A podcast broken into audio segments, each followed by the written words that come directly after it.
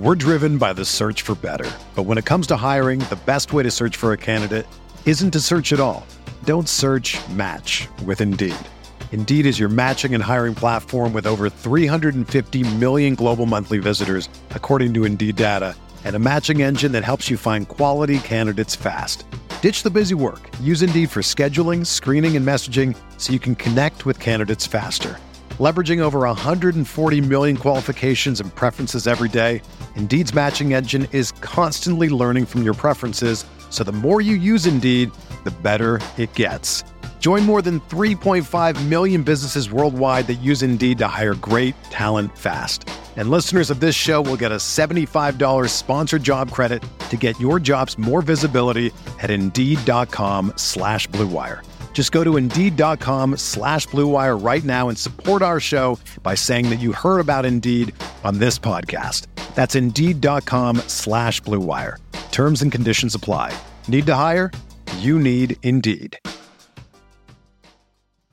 The Bucks won a fucking NBA championship. Yeah! What? What? He tries to take a pulse fake. Watching that basketball game like caused health problems for me. Boogie hates racism and Chris Paul. And who cannot get on board with that platform? If I've learned a lot, this I, I'm not gonna say it. That sounds too. I was good. Roll, if roll. No, no, no, no, no, no. If the Bucks do win it all, Pat Connaughton's numbers should be in the rafters. Hey there, welcome to the Eurostep, a Milwaukee Bucks podcast, proudly a part of the Blue Wire Podcast Network and the Eurostep Podcast Network. I am Ty Windish. I am joined as always by my, I don't know what the adjective is for soon to get a haircut, uh, my excited co host, Rohan Kadi. Rohan, how's it going?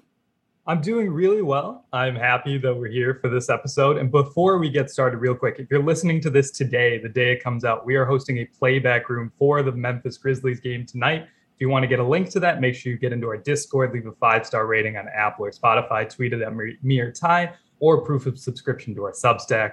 But uh, just wanted to get that in there.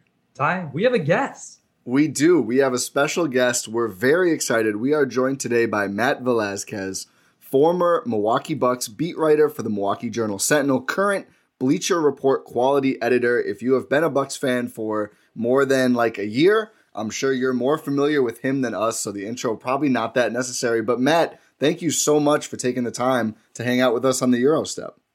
Yeah, absolutely. I'm glad to be here. Glad to be talking the Bucks with you guys, and yeah, I'm excited to see wherever the conversation takes us. Absolutely. Um, first off, I just think we we need to ask how's Indy, how's Bleacher Report, and how have you been? Um, trying to speak for Bucks Twitter is dangerous and foolhardy, as I'm sure you know. But I think it's safe to say the majority of folks who follow the team hope that you're doing well despite missing your your Bucks coverage. Uh, I, I hope people hope I'm doing well. I, I, I, hope after all those years of covering the Bucks, people aren't wishing ill upon me. Um, but no, things are good. You know, life is good. Uh, you know, living here in Indy is is pretty chill. You know, I, work from home, have a really good job with Bleacher Report, where get to be a lot more flexible, be a lot, be home a lot more uh, than when I was traveling covering the Bucks. It's good for, you know, good for me, good for my family, um, which is great. Found a uh, found found a good basketball run through some of my wife's friends at medical school, so I got got to play some hoops uh, on a pretty regular basis, which is good.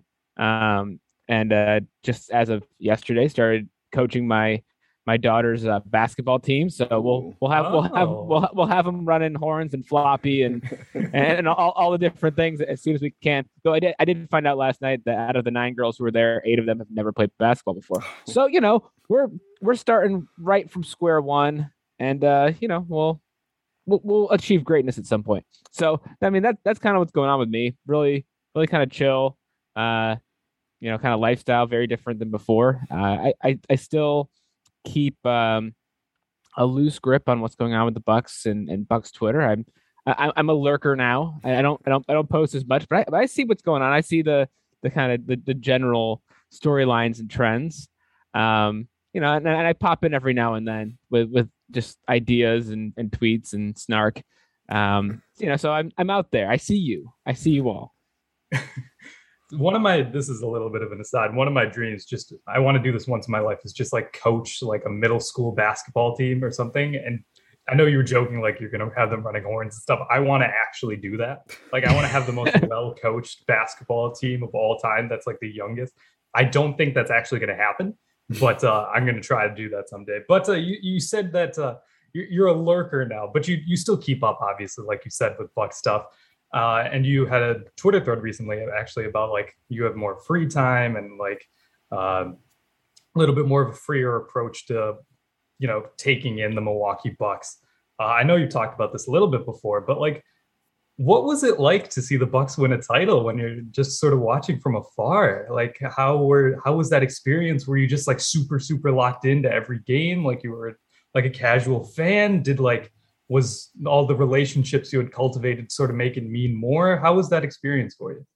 Yeah, I mean, first off, I I give a shout out to a, a guy. I, don't know if I should name him by name in case he would get in trouble for this, but a guy I went to college with when he found out I was leaving um, the Journal Sentinel and kind of moving on and doing something different. He he actually at the time I don't think he works there anymore, but he worked for like NBA League Pass International, and he hooked me up with an international league pass. It's the best so league watch... pass. It's the best league. I, it's so good. So I could watch literally everything, no blackouts. Like it was insane. Uh, so I had that hookup. So I was able to watch all through the playoffs. I I didn't catch really any of the Heat series because I mean it was over really fast. Um, but then I, I, watched a little bit of the of the start of the net series. I was like, well, enough of that. And then I and I kind of skipped out on a, on a few games because I'm not actually a fan. Like I'm not I'm not like a you know a ride or die. I'm not gonna pretend I am. You know we we know who the real ones are. Yeah. Uh, and, and, so I skipped out for a few games. I'm like, oh, you know, they're making this a thing now. Okay. I guess I'll watch like games like five, six, and seven. And that was really fun. Those games, as basketball games, were good basketball games.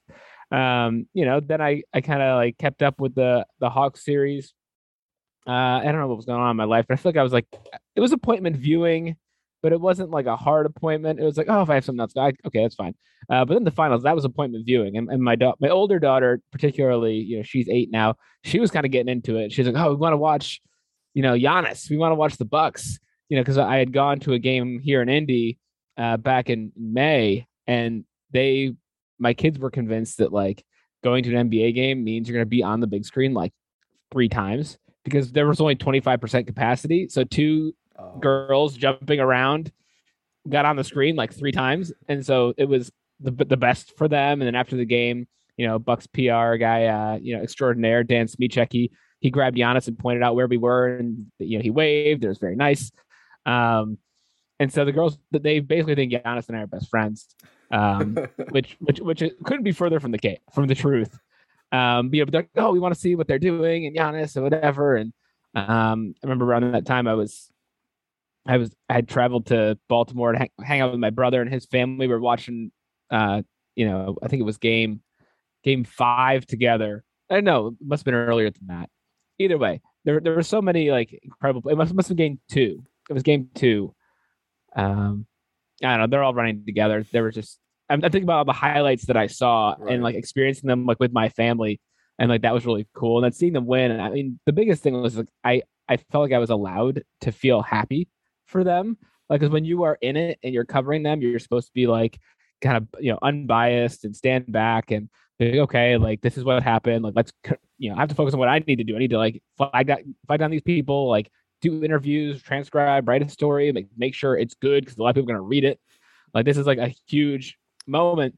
But as someone who was just sitting on their couch, like watching everything unfold, I could just be happy for you know the the players, the coaches, the organization, you know the reporters you know the, the, the, people who who work for the team or work with the team and just be like wow like there's a lot of people who have done a lot of a lot of work for a very long time to to make this ha- you know make this all happen and you can kind of just sit back and be like wow like great for them like it's, it's like really exciting and to see all the people in milwaukee and just like you know when i first got to milwaukee it was 2013 like they're still playing the Bradley Center. There was, you know, downtown wasn't what it is now. You couldn't really find Buck stuff anywhere. Like I was mostly like given the assignment to go help Charles Gardner covering games because no one wanted to do it because they because they weren't very good. Like I mean, yeah. the Bradley Center was right across the street from the Journal Sentinel uh, Journal Sentinel office, and it was just like meh, like whatever. And like just to see the progression of where they were to where they got to, and see all the people in the Deer District and all that, like it's just like like absolutely cool, objectively cool. And and so like just just watching it from afar, it's like wow, like I that was my life once. Like I would have been there, but I, I, I did have the benefit of like I was glad I wasn't there in a sense because if I was there, I'd just be frenzied. Things would be chaotic, and my life would have been I feel like in shambles by the end. I don't know how people covered that team at, at all, just because like you're you're working constantly for like ten months, and it's like you have to be at peak performance like that whole playoffs. It's it's insane. But I was just able to like watch and like wow, like, this this is cool, and it, it was just fun for me. A question I've asked people since they won it all: Do you think there were more people in the in Fiserv and the Deer District combined for Game Six than there were Bucks fans in like 2013? Because I think it's got to be at least close. Like total people who are really, really paying attention and cheering for the team. I think there might have been more in person that that night. No, it in in 2013 it was mostly just like, I mean, it was underground. like yeah. it, it was almost like a, like a hipster thing to do. It's like, oh, I like the Bucks. It's like, oh, like is that a band? Like is that something I, ha- I haven't heard about before? Um, like it, it, it wasn't what it is now. Like there wasn't a an international contingent of Bucks fans, or at least not ones that you would hear about. Like you didn't have like legions of Greek fans and that, and you know, a bunch of like you know outposts of Australian fans, and you know, I I when they played in Paris, I talked to a bunch of French fans. Like even if they were there at the time, like it was just a really small subset. Um, so yeah, so I I think it's possible there there were more. You know the it also just became cool to be a Bucks fan. But as as is the case with most hipster things, eventually it either fades away or it becomes really cool to like kind of follow along. Um, so gosh, that, that is a really good question. But I, I think there, it, the, the number of people at the finals was probably more. uh, speaking of those like those awful 2013 14 days, like you said, that's when you we were starting starting on the on the Bucks beat. How wild does it see to see like two guys like Giannis and Khris? Like I know obviously most people aren't going to expect like, oh yeah, those two, those are going to be the best two players on a title team. Obviously, how could you not see that? But like, is there is there like some glimpse you might have gotten from those early days? It's like, oh, these these two might have a chance. Not that first year, no. Uh, I, I I think if if you're imagining back to that year and saying, yeah, you know, I saw that there was going to be something for both of those guys and they were going to be great and just doing insane things in the playoffs, like you're a liar. like I, I, don't know what else to tell you. I mean, Giannis was just this kind of like goofy, gangly kid and and he you know true to form of being somebody who is coming from a different country and being away from his family and his culture and his background for the first time ever like like he was just figuring out who he was and what he was doing. And you could tell he had some like basketball skill obviously like but you didn't sit look at him and go oh yeah this like this goofy teen is going to be you know the best player in the league putting up 50 points in a deciding finals game in the next decade. Like, like you just didn't. I mean, maybe John Hammond saw it, like, but I don't think most people saw that.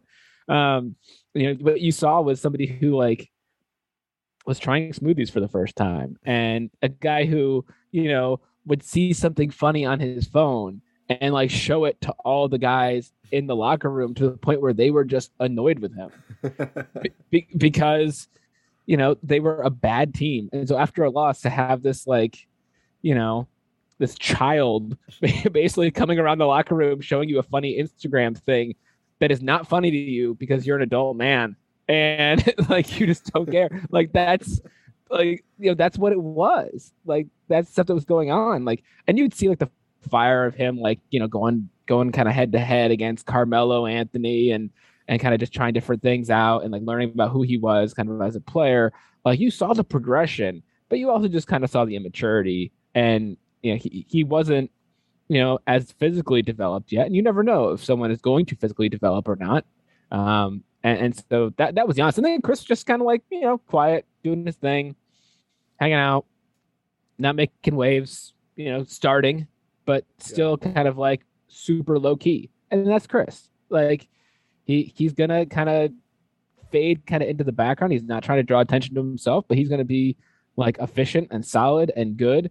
And at that time, you're like, oh well, maybe he could be like a, a solid like role player. Like maybe that'll be him. Like who knows how they'll build? Like they'll get a high pick, they'll get a star. Like that star will come in and you know it'll shake everything up. And like so, you just don't know um, at that point. You know what is going to kind of blossom from those guys. I mean, it was a it's a weird team to cover. It wasn't a very good team by any stretch of the imagination. Yeah, there are a lot of characters. You know, when you have a bad team like that, you just get a bunch of guys like cycling. I mean, maybe you know people are more used to that now with yeah. the way the hardship things are going, and you're getting more. But at that time, like there were like 20 guys on the team, like because they just kept like dropping guys and picking new guys up on 10 days, and then there's a stretch where like fans were like, "Yo, Jeff Adrien." Like that's our I guy. Was in, I was in on Jeff Adrien. The rebound. I, I know. Jeff Adrien could rebound, man.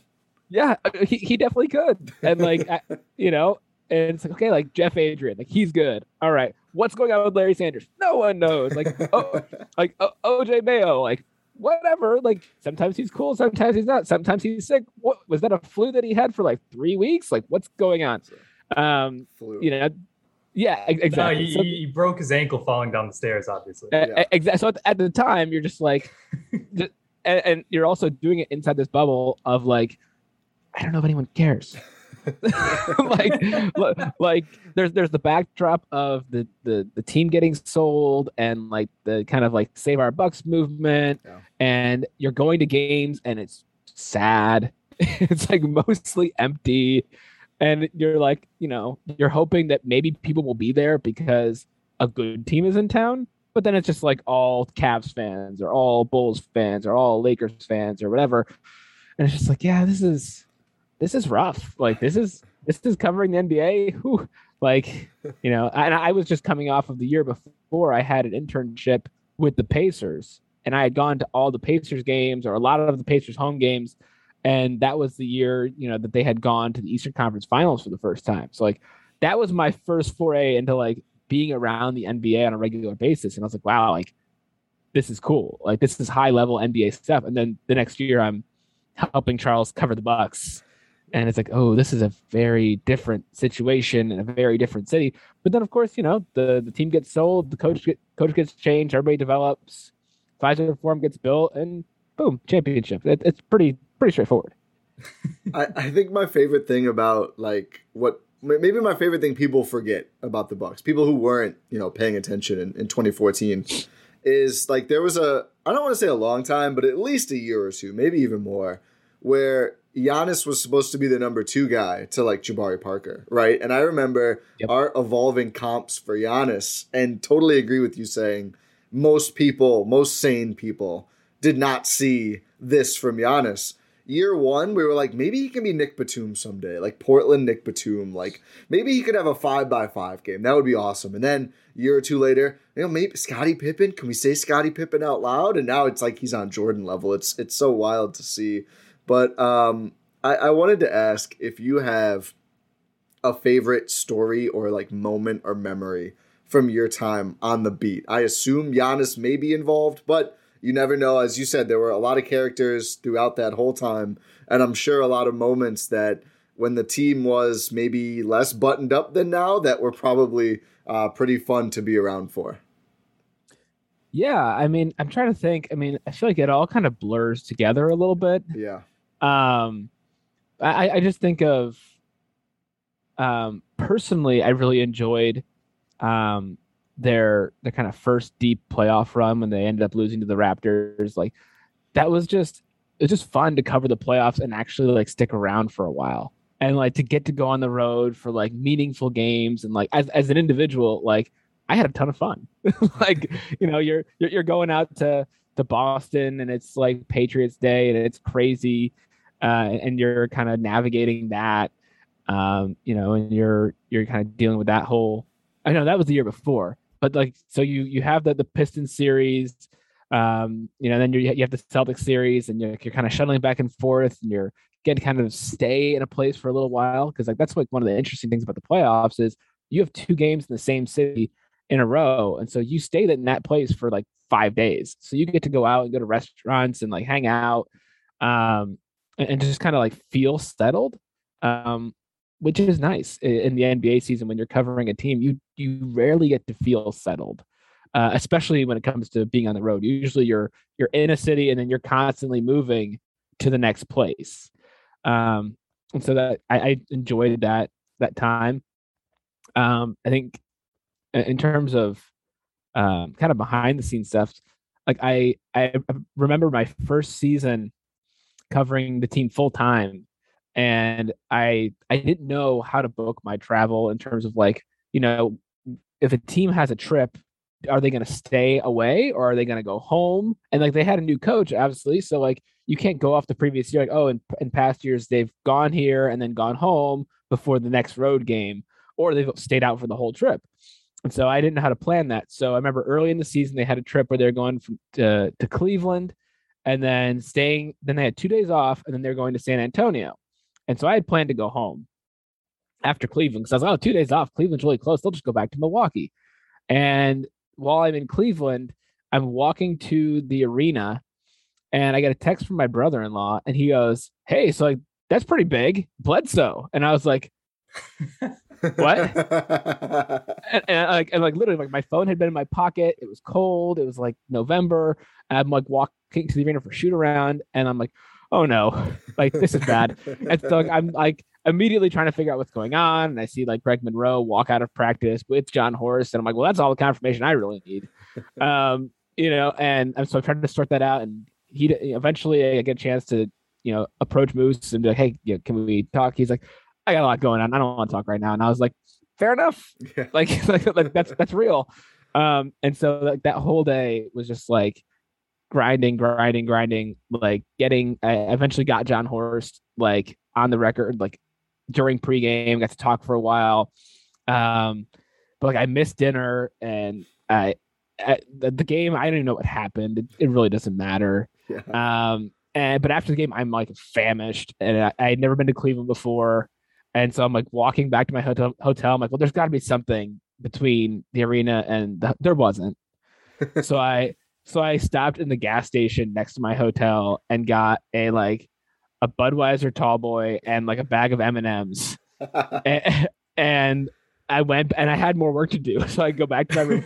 and at this point, like I, I, I had found out that the Bucks were going straight to San Antonio, even though they had two off days. That's so they were Jason going, Kidd. That's extremely it, Jason Kidd so so we, they're going straight to San Antonio, and now that Bledsoe's going to meet them there, I have to go to San Antonio. So I have to like rebook oh. my flights and everything. I have to finish up a story that night, and I the only flight to get me there potentially for practice the next day is a 6 a.m. flight.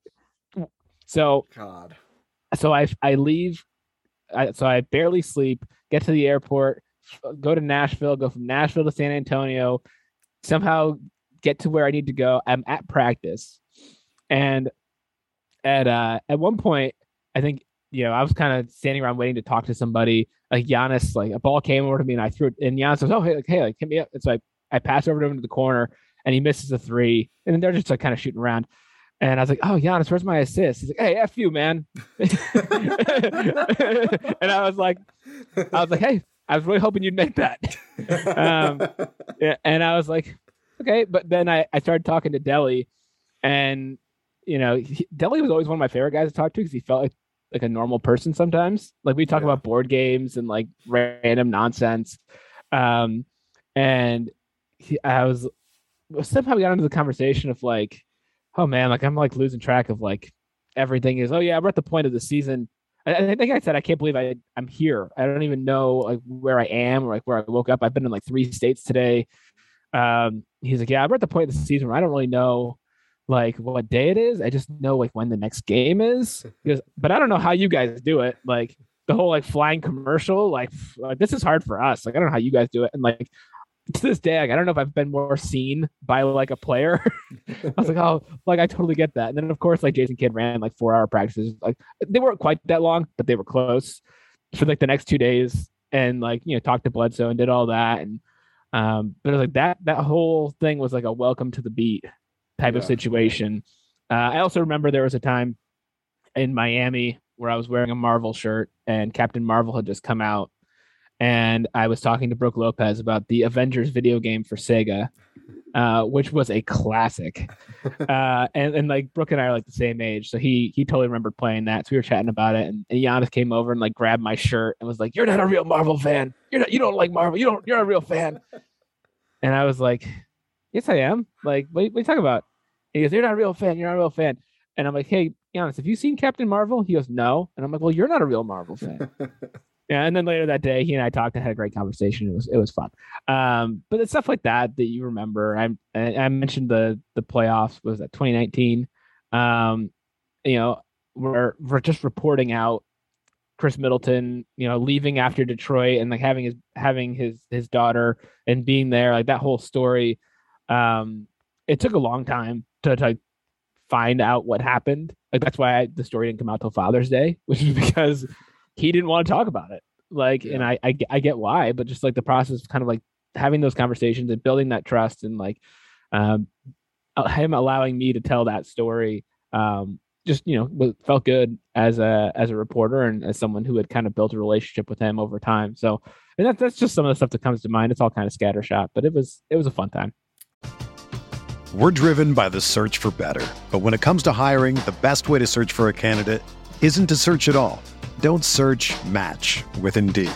Indeed is your matching and hiring platform with over 350 million global monthly visitors, according to Indeed data, and a matching engine that helps you find quality candidates fast. Ditch the busy work. Use Indeed for scheduling, screening, and messaging so you can connect with candidates faster. Leveraging over 140 million qualifications and preferences every day, Indeed's matching engine is constantly learning from your preferences, so the more you use Indeed, the better it gets. Join more than 3.5 million businesses worldwide that use Indeed to hire great talent fast. And listeners of this show will get a $75 sponsored job credit to get your jobs more visibility at Indeed.com slash BlueWire. Just go to Indeed.com slash BlueWire right now and support our show by saying that you heard about Indeed on this podcast. That's Indeed.com slash BlueWire. Terms and conditions apply. Need to hire? You need Indeed. Um, I since you mentioned Jon Horst walking out with someone, were you was it were you around for the practice when Jason Kidd got fired? Because that happened at a practice, right? So I wasn't at that practice. I don't know if anyone. I don't know if it was an official practice. I'm or, guessing, yeah, he probably didn't do it in front of media and stuff. Yeah, right? that's yeah. not a very Bucks move. It, it, it wasn't a well. He was not very media friendly. Yeah. It, um, I'm, I'm sure you guys have, have heard and and read about the yeah. just just his his general uh some would say paranoia um or just you know when he came in he moved the media entrance from the front door of the Cousins Center to a back unmarked door that they had like put an awning over but then you're like then like when they would let you in you'd be at the top of like a staircase in like this like weird little annex and then they'd let you down when practice practice was done and it, it was just this whole like level of like secrecy that like was not normal.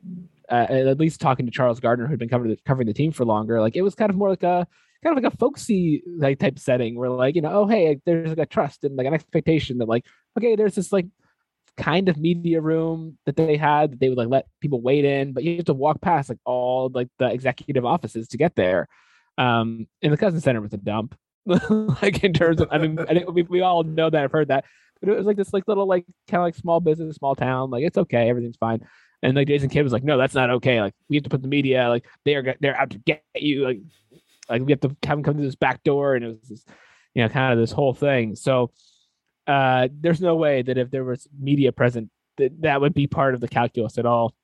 I just remember that day was. I mean that that's again that was my first season covering them full time and it's like, gosh, like, you know, that they had hired Jon Horst during the summer before I was even officially on the beat, and I had to cover like I literally wrote a story. Who is Jon Horst?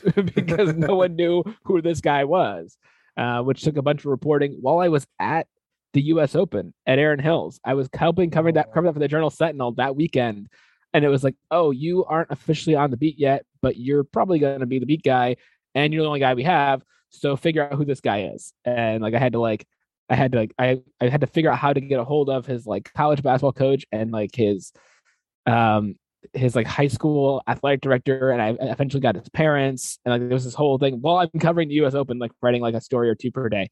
Um Jeez. so that was a mess and then so they hire him and then like they fire Jason Kidd. Oh, they make the Bledsoe trade. They fire Jason Kidd, and I'm like, I, I'm new to this in the sense that like I had been like the number two guy helping Charles, but I don't have like the deep web of contacts and uh, all that stuff to like get all the information immediately. So I'm just like flying around, trying my best to like do anything or get any information, you know. And it's just like it, it's very invasive and interruptive to like your life where you're like, oh, like they just fired Jason Kidd. My whole day has changed. like so, um, yeah. So I was not there. Uh, I was not at, at, at, any pizza places when where, where his his departure was discussed. Um, I I can say that I covered the the whole Joe Prunty era. Um, whatever that's worth. Um, but but that's all I got it's an iconic time, really, the Joe yeah. Prunty era, and still it's still continuing a bit in, in Atlanta. Yeah, you know? no, I mean you, he, as Igor Kokoskov said, he is he's a guru. He's a basketball savant. Uh, so he he will always have a home in the league, I'm sure. He's also a very nice guy. Uh, the problem is that sometimes he is very boring because he is because he, he is he is very nice and very straightforward, and he'll look you in the eye and he'll smile and he'll tell you nothing and but I mean, I don't think I can say a bad word about him as a person. So so there is that. Right, that's always good. You always to talk with good people. Yeah. yeah. Um, so we, we talked previously about like a bunch of characters that have happened all throughout your time covering the Bucks. Just so many players, so many different like personalities. If you had to pick one player, just who could be anyone from your time covering the Bucks, to be on the end of the bench for a potential title run, who would it be? Oh, the this is so easy. This is this is not even a question. It's Rashad Vaughn. Oh yes. oh, no. Rashad Vaughn is just a, a great Bucks character. I, I, think he was he was made to be at the end of a bench, keeping things light, keeping things fun, waving that towel, kind of just like hanging out, like like I don't know. I, I don't want to give away too much, but I feel like there there could be a, a future in like just putting a GoPro on Rashad Vaughn if he is like in an NBA arena, like at the end of a bench, like you know, there, there it could be it could be super fun. I mean, he he didn't work out as a player. Oh, I thought uh, I thought you meant like he just never worked out, and I was like, I can no, see that too. No, no, yeah, he, I, he worked. I'm I'm sure he worked really hard. That's what all the coaches said. Yeah, he worked really hard. He tried his best just didn't just didn't work in Milwaukee and didn't work in the NBA, and you know that happens. Um, but I think he had a had a pretty fun time while while he was there, and I I can only imagine what those fun times actually looked like. Um, I, I do recall there was one game. It was like a, I think it was like ahead of Christmas. I'd have to look up the actual date, but they were playing in Charlotte and they lost, and it was kind of like a bummer game. Um, and in the locker room afterwards, Rashad Vaughn is like, he's all kind of like, man, like, I need to get like the new Xbox, like whatever. No one's gonna get me the new Xbox, like whatever. And he's like, hey, he's like asking guys basically to get him an Xbox. And, and I think at one point he asked the guys, he goes, it's like you just had this big extension, like you got the money, like hook me up. And he's like, hey, hey, that that extension like doesn't start till next year. Like, like I don't have anything, you know. And, and he's got, and I think people are kind of getting annoyed with him. Yeah, like kind of. Um, but then eventually, like John Henson's like, "Yo, didn't you just get one?" He's like, "Yeah, but I need another one." like, or, or, he's like, "I need one to have here." Or, I, I, that's kind of like the general gist that I was getting. And Henson's like, "Yo, yo, yo, man, just like, it's cool. Just chill. Just, I got you. I got you. Like, like, like, pull it up on your phone. Like, ah. we get to the bus. We get to the bus. Just show it. I got you. It's a, whatever." It's like I, I think that was basically his way of being like, "Okay, I can tell everybody's like kind of tense here. Like, I'm gonna put an end to this." And like he was, he was young. It might have been his rookie year or his second year. Um, you know, but like that's the the kind of thing where like a vet can step up and kind of like have those conversations. I don't know what happened. I, I have no idea what happened with the rest of that. But like I'm just standing in the locker room, like looking around, waiting for guys to, to finish getting dressed so I can I can do interviews. And like that's the stuff like you're overhearing. You're like, hmm, Shoddy doing doing this thing, trying to trying to get an Xbox. like, you know, that's that's kind of what's going on. So he he is a character, uh, at least from what I saw in the locker room. I think he's a he's a fun guy to kind of have just like around. Um, if, if you're not expecting him to do anything in the court, I mean, I feel like a a, a good second option might be DJ Wilson. Uh, D- DJ was so well liked in that locker room. Like everybody, everybody loved DJ. Like he worked hard, he played well. Like when when he had a chance to play, he was always up on the bench, like waving the towel. I, I think everybody liked him, as, as far as I could tell. Um, you know, and it was uh, was one. Of, I, don't recall anyone saying anything bad about him. Um, Would you, you know, say you're so, happy for his success in Toronto? Yeah, yeah. I I mean, I I'd be happy for him to to do well anywhere. I mean, I I think that he, you know, he never you know rubbed me the wrong way. Never had any issues uh, with him. Uh, I feel like an underrated pick for a guy to have at the end of the bench just because he always had this like big chip on his shoulders. Miroslav Raduljica. Oh my god! Yes, it's, a deep cut. He yeah. he was he was always so upset and angry, but he had to like kind of choke it down when you would call him a rookie because he was oh, a thirty. Yeah, yeah. And he's like, I've been playing basketball for a long time. but but he also had like this like like biker jacket and like had this kind of like alternate persona that like he was a really big deal like back home. Yeah. Like and and so like he's like uh you know I think one of the things I remember was uh there was some interview and someone asked him like, "Oh, like where are you going? What are you gonna do?" He goes, "Oh, it's it's like Saturday night, if you know what I mean." it's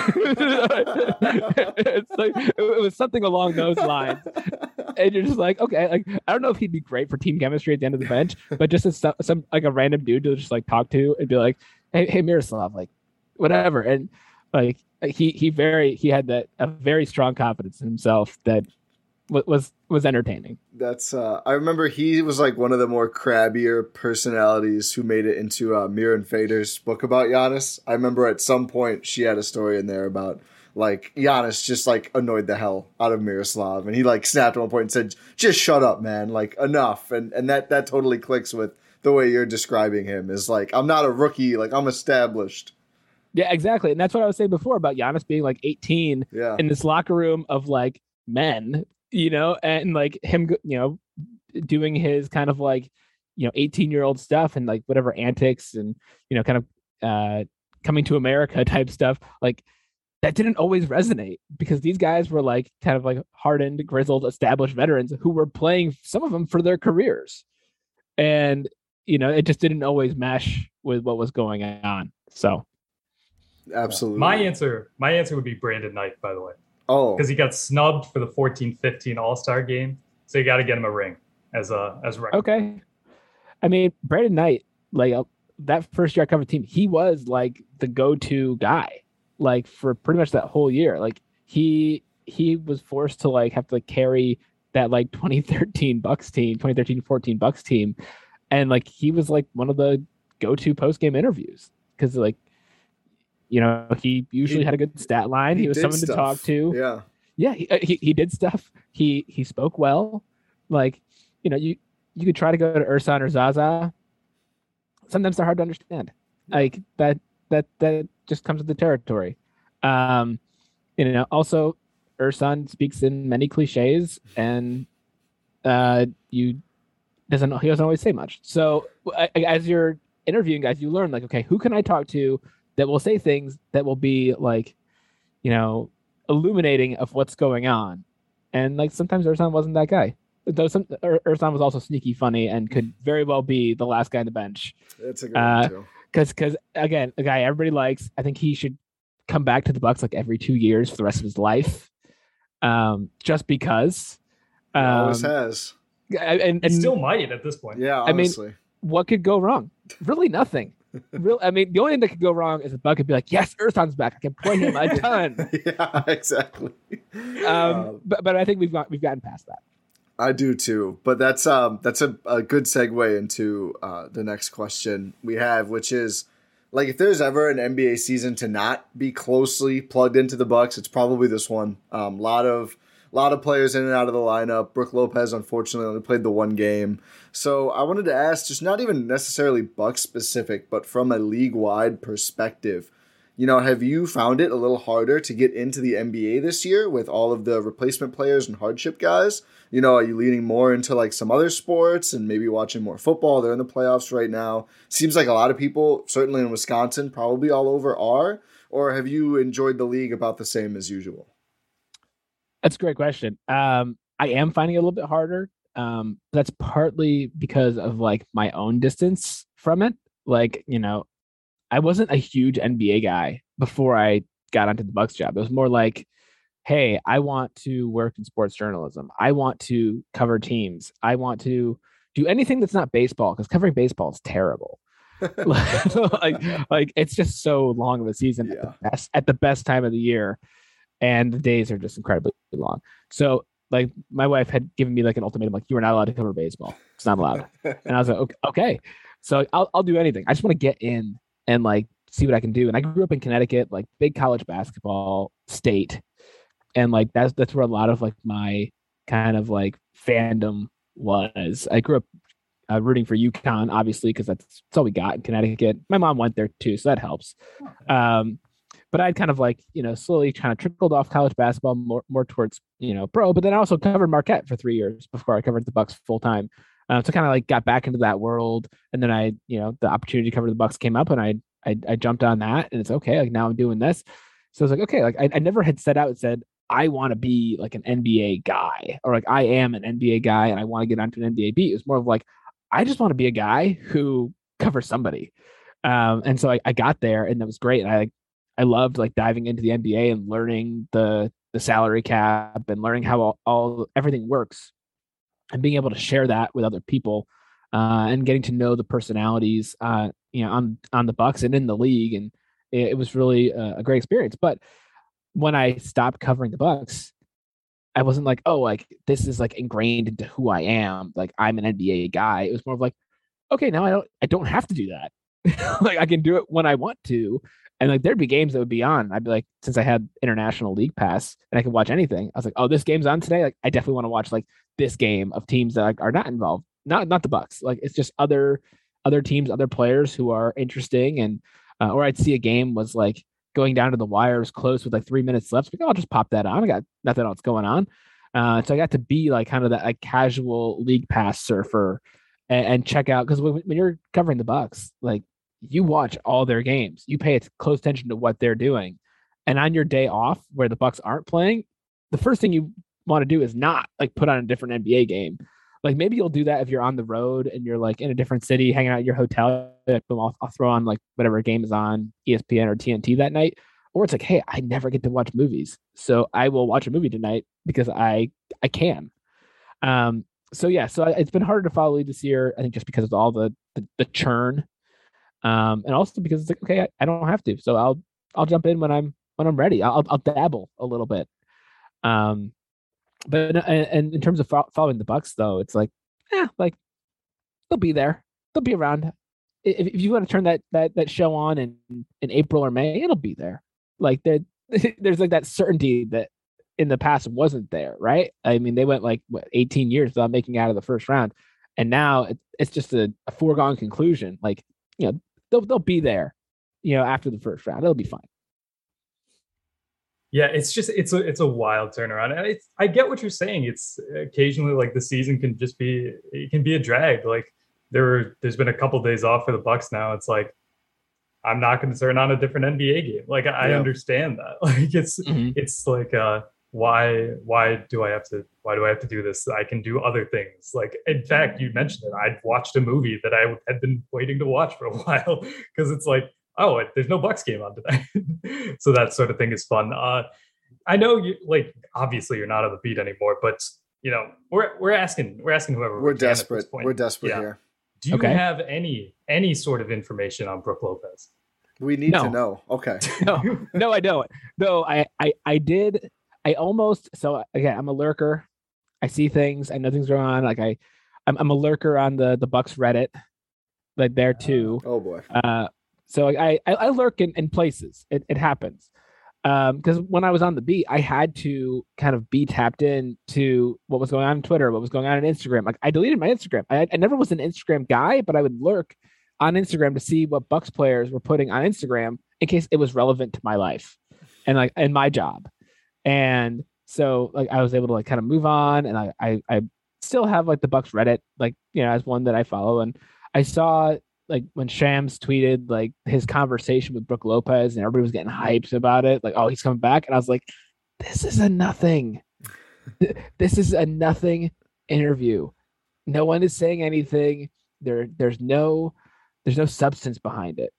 Like if I was covering team, I would say, okay, I have to acknowledge this happened, but I would also say I would I would be pumping the brakes incredibly hard. And like I saw like the the the subreddit was going nuts, and I almost actually posted and said like, you guys really need to pump the brakes. He said nothing. He may not be back anytime soon but I didn't do it. I just held back, and I was like, you know what, this is not my job.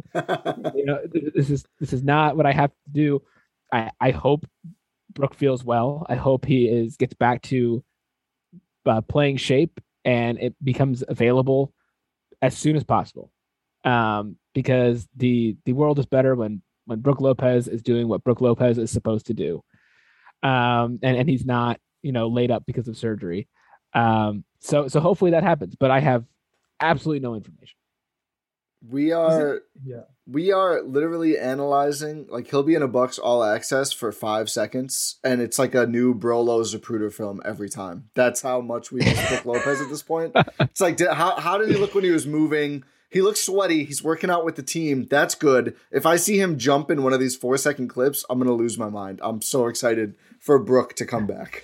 I I do not I do not miss the days of having to be like that. when, you, when, you, talked about Instagram, I figured that's how you felt about this. oh yeah, uh, about about you know there would be times, especially when like Jabari Parker was hurt with his ACL, and we were trying to figure out you know the second time around when he was coming back and what he was able to do and watching you know sometimes you're at practice and like they're they're playing you know jason kidd called it church league where it was like all the guys who didn't play and some of the the video coordinators or assistant coaches they would do stuff you know, on a separate court, and you'd, you'd be able to watch some of it, or you'd see a snippet of it.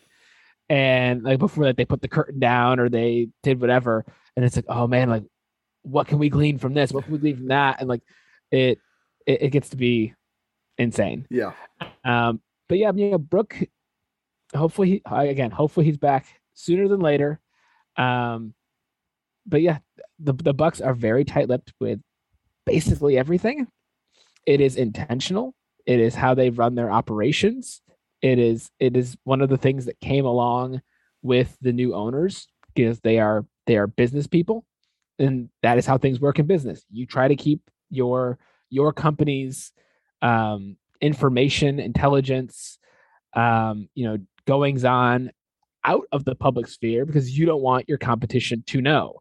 And when you are in in the business of making millions and billions of dollars, as as they are, um, every little thing can be seen as an advantage. And so the Bucks, that's that's how they operate. They are not trying to let things out, and when they do let things out, it is all incredibly well calculated. Um, at least in, in terms of like a franchise, like you know, information type situation. You know, they can't totally control players or agents or whatever, but when it's coming from them, like it's all very calculated. Um, and which means that they just don't let a lot out. And so you're eventually they will let things out when they are 100% sure he's coming back at this specific time but until then they they're going to be quiet about it. Do you do you feel like that's gotten even more aggressive as the years have gone on? Because it's like i don't i don't know if i'm just like getting annoyed by it now or just like it's it's been a thing that's been progressively getting more and more intense but it's like you go from oh yeah he has a sore back to oh yeah by the way he had back surgery. Like it's do, is I, this is this getting more and more intense as the years go on? I don't know if it's getting more intense or they're just getting better at it and we're getting more aware of it or like the general public is getting more aware of it. But I think that's kind of just how they are. Um that that's how they operate and they they found better words, you know, for you know, after a while Bud started using the word awareness.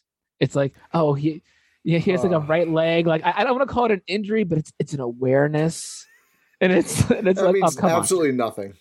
Oh, I know. I know. Yeah, yeah. I, I, I know very well. Um, you know, they would there were just certain ways they would phrase things. You're like, okay, I think there's more going on here, but I can't be hundred percent sure because no one will say anything. It's like, eh, or like sometimes you know it's not a thing. Like you know they're they're doing some kind of like rest day, but they don't want to say it's rest because of league rules uh, not allowing you to say rest, um, or like you know. Uh, so then you're like, okay, this is a game where if they're gonna rest Giannis or if they're gonna rest Khris, like this is the day to do it. This makes a, a, a ton of sense.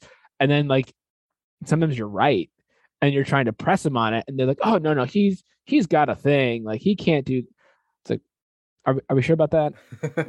like, like, like, come on, like, can we just call a spade a spade? But they can't because they don't want to get fined, they don't get in trouble. So like, you have to, you have to play the game, and, and that's kind of how it is yeah. yeah. it's it's weird because uh like usually with like rest days you're like okay if they're back the next game it's like yeah okay we we understand what what mm-hmm. happened here but it's like you get to a guy like Donte, for instance all we heard about Donte, like during the summer and early this season before he was playing He's like oh yeah he's ahead of the timeline he's way ahead of the timeline it's like, cool. What's the timeline? you, you, haven't said anything about what the timeline is. It's like, I, is he going to be back like next next year? Is he going to be back tomorrow? Like, what?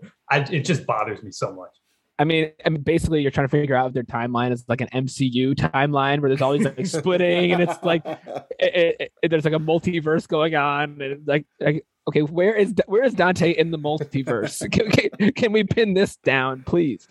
Um, yeah, that trying to track injuries like that it's it's no fun. It, it's no fun at all. And like I get why the teams are quiet about things or or difficult to kind of get answers out of. But as a fan or as a reporter or just as a casual observer, not fun. Yeah. Well, I think it's um, you know, sometimes I'll see like these comments on usually on, on Twitter or somewhere like Reddit, actually mostly Twitter, um, which shocker that negative comments would be on Twitter. But this like oh yeah. um, this like oh the, the Bucks don't have anyone covering the team who asks any questions and they're not holding up accountable and and all this and it's like they just they say nothing. Like yeah, I don't I don't know what like are, are they? Are, are, you supposed to like snoop through people's garbage and find yeah. like hack into computers? Like what? What are you gonna do if no one says anything, including like? And I think there's this misconception too that it's like, oh, they they don't work any sources outside of press conferences, and obviously they do. They just don't say anything anywhere for the most part. Yeah, no, that you're you're dead on. like there were times where when I was coming to the team and like people would tweet at me and like Eric name, yeah, and they'd be like, "Why don't you guys ask?" And and then I would just I, I would have like the transcript of when I asked ready, and I would post it like I asked on this day at this time, and here was the answer. So like, well, why don't you ask again? It's like, well, what? Why? it's like I can ask again, and I I will ask at regular intervals. But okay, I have a reason to ask now. Let me just kind of keep mo- moving on. But like, I'm not gonna ask every day. Like, hey, bud, what's up with Brook? hey, bud, are you hiding something about Brook's injury? hey, bud, have you been lying to us this whole time? Like, like that's just that's one. That's not how it works. And and two, like you can phrase it as well as you want. And I mean, they know the players, the coaches, the, the executives. They know what you're trying to get at, and they know like that's sometimes like Malcolm Brogdon was really good at this is like knowing what you wanted from your question and being like, "Ooh, I know what you want, and I'm not going to give it to you." like, like, like Bud does that too, where he'll, he'll he'll he'll hear your question and he will understand the intent, and he'll be like, you know, we're just trying to get better every day, and yeah. you know, and just like, you know, we just want we just want him to be healthy and, and on the court with us. And we'll be excited when he's able to get back. You know, we're we're just he's just doing great work every day with the trainers and um, you know, he, he's on a good he's on a good path. He's on a good path, and he's you know hopefully here with us as, as soon as possible. Um, but we're not going to rush him. You know, you know we want to be um, you know be cautious with the way we bring him back and and all that. You know, like, these are things you're going to hear, and you're like. But I know that you know exactly what his deal is, and, and I know it's like you know. But they, it is not in their best interest to tell you, because all they could do is either be right and give like a warning to other teams like what's going on, or they could be wrong and then you're mad at them because you know it's, it's not always a linear progression when guys are coming back from injuries. Like these are human bodies that that have suffered some trauma that need to kind of get back in working order, and that's not always linear. So yes, uh, we we used to ask. I mean, I'm sure the people covering the team still ask and, and still are very tapped in and try to get that information and people don't want to give it, and that's that's life on the beat.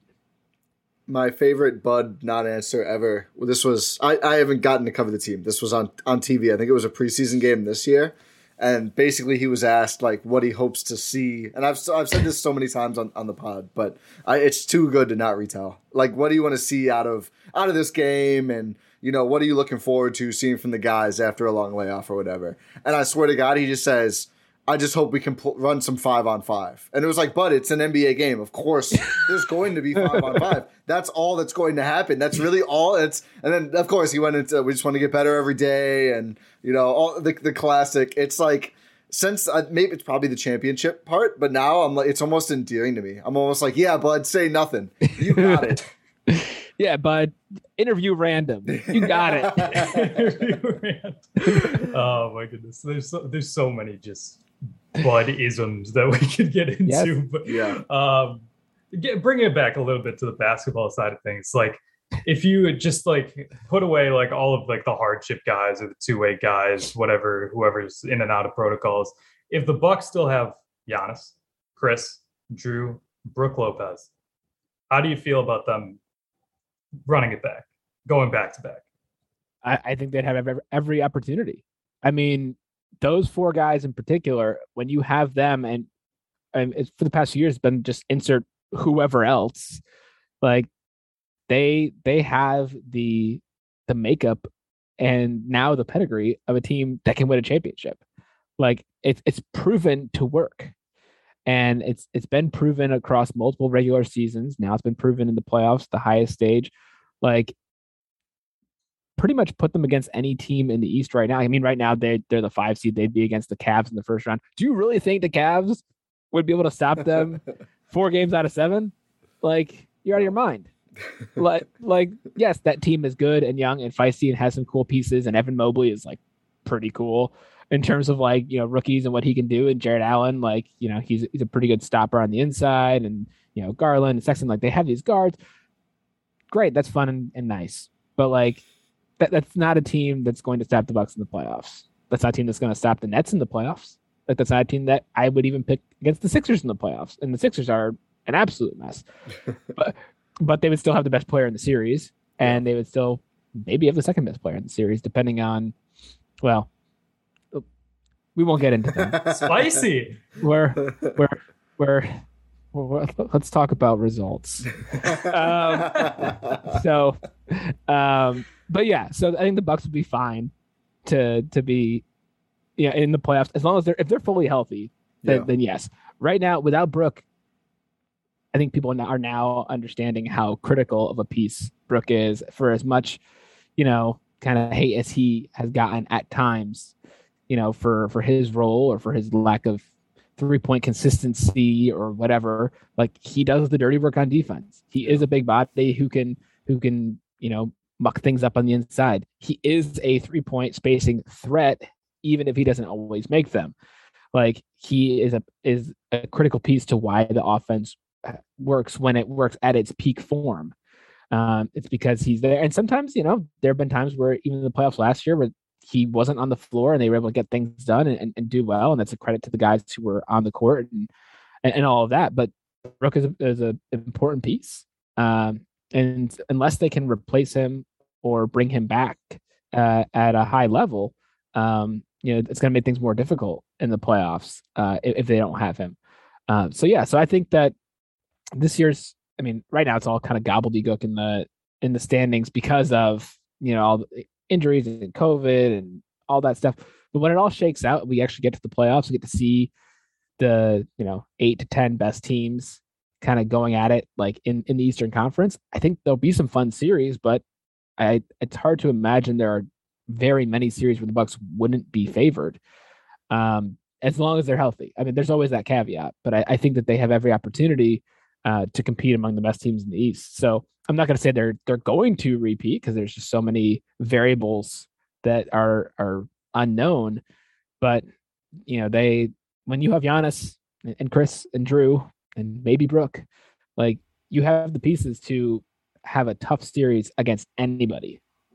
I think people forget that Brook Lopez, when Giannis went down uh, in the conference Man. finals, he was like, "Yeah, I'm just going to casually drop 33 points, be the leading scorer for this team, and help them take a series lead." Like people, people forget about that, and that happened like what? Couple oh wait it was a while ago at this point but like it was the last six months. Six months six ago? months, yeah. Something like that? I don't know i mean uh, yeah and like there's like a, a rex ryan level interest in kevin durant's feet but you know, people forget like brooks like critical block in oh, that yeah. game like that, that that can't be forgotten like you can't just say like oh well what if kevin durant's foot was up like okay like well was on the line what about the plays that did happen exactly. like that that is also of interest. Um, yeah, so Brook, I mean, he's the most important free agent this team has ever signed. I, I think that's probably fair to say.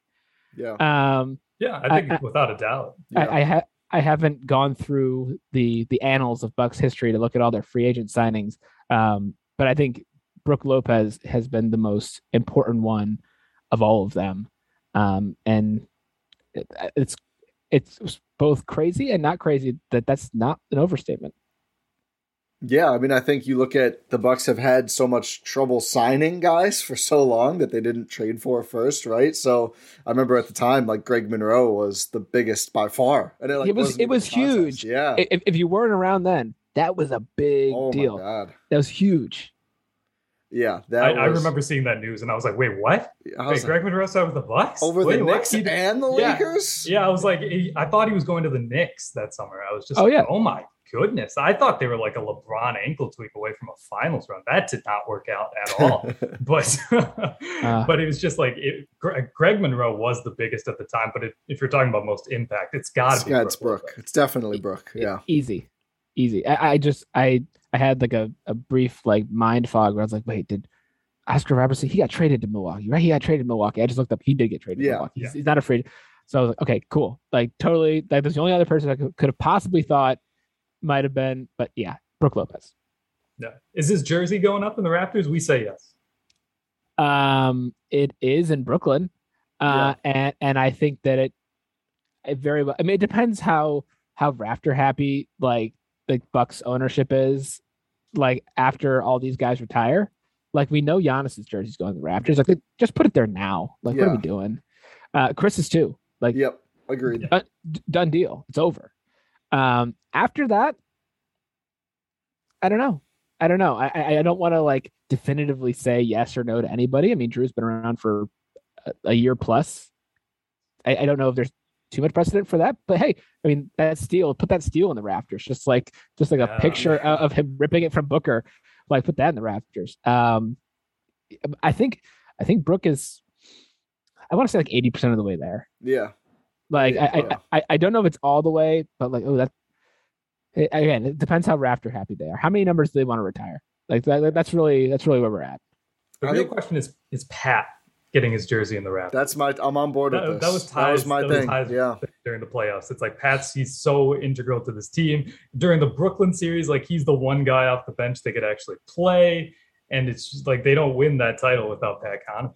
So I don't know what Ty's been on the Pat Connaughton for the rafters. I don't know what Pat wants to do with his life other than run his his construction business and, and build homes and, and and and develop and all that stuff. But could he this, this is me thinking off the top of my head. Could he ultimately like replace Marques Johnson as the Bucks play-by-play guy? Oh wow! Oh, like like could that be his path? Could, could that be his path? I was I was actually thinking he's going to just keep making business moves, buy a, some share of the Bucks, and just retire his own number. I That's mean, a power that, play. Yeah, that that is the like the you know uh, the galaxy brain move, right? it's, it's, it's, like buy the Jeep, retire my number. um, like I don't know if he wants to go back to Boston or hang out near Notre Dame or where he wants to be and what he wants to do.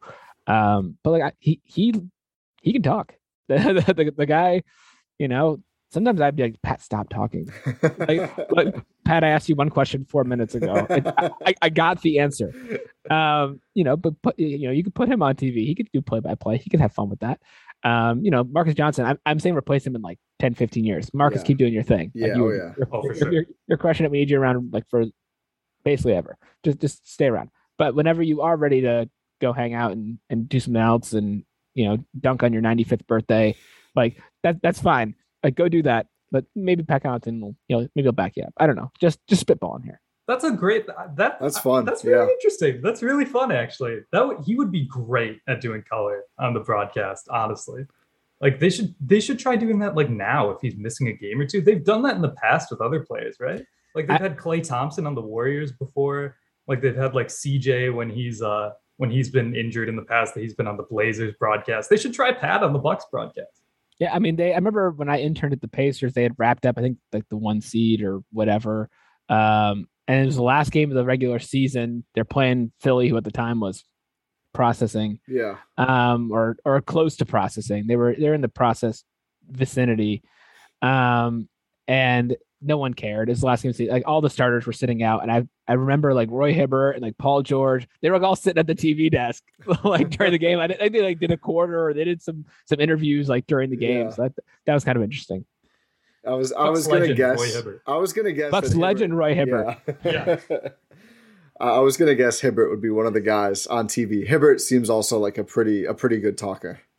Yeah, yeah, he he was well, he was frustrating when I was a, an intern for the Pacers because uh, one of my jobs was to you know bring the, the the camera into the locker room and like record post game interviews, and sometimes even do the interviews while recording and Roy was not interested or able in sitting still. Like so he he would not sit still. Like he you'd be interviewing like, hey Roy, can we talk? And he'd be like, Yes, let's talk.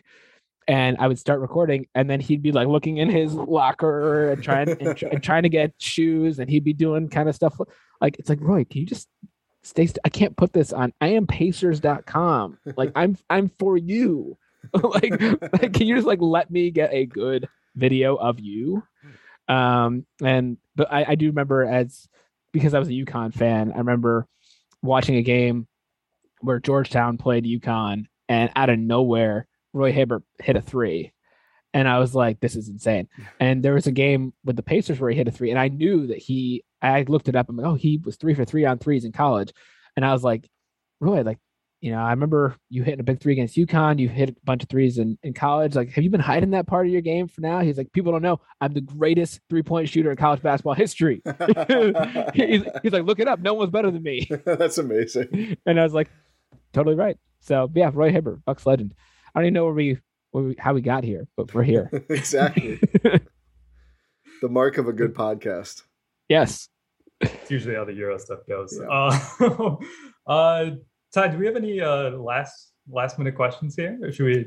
I, I think I think we've stolen enough of Matt's time for now. Although I suddenly have again a strong desire to get Pat Connaughton on the podcast. We've tried before, but now hearing that he could be the next potentially color commentator, we need we need to make that happen at some point. That's what I know now, and a lot more fun stuff about the Bucks, but especially about Pat.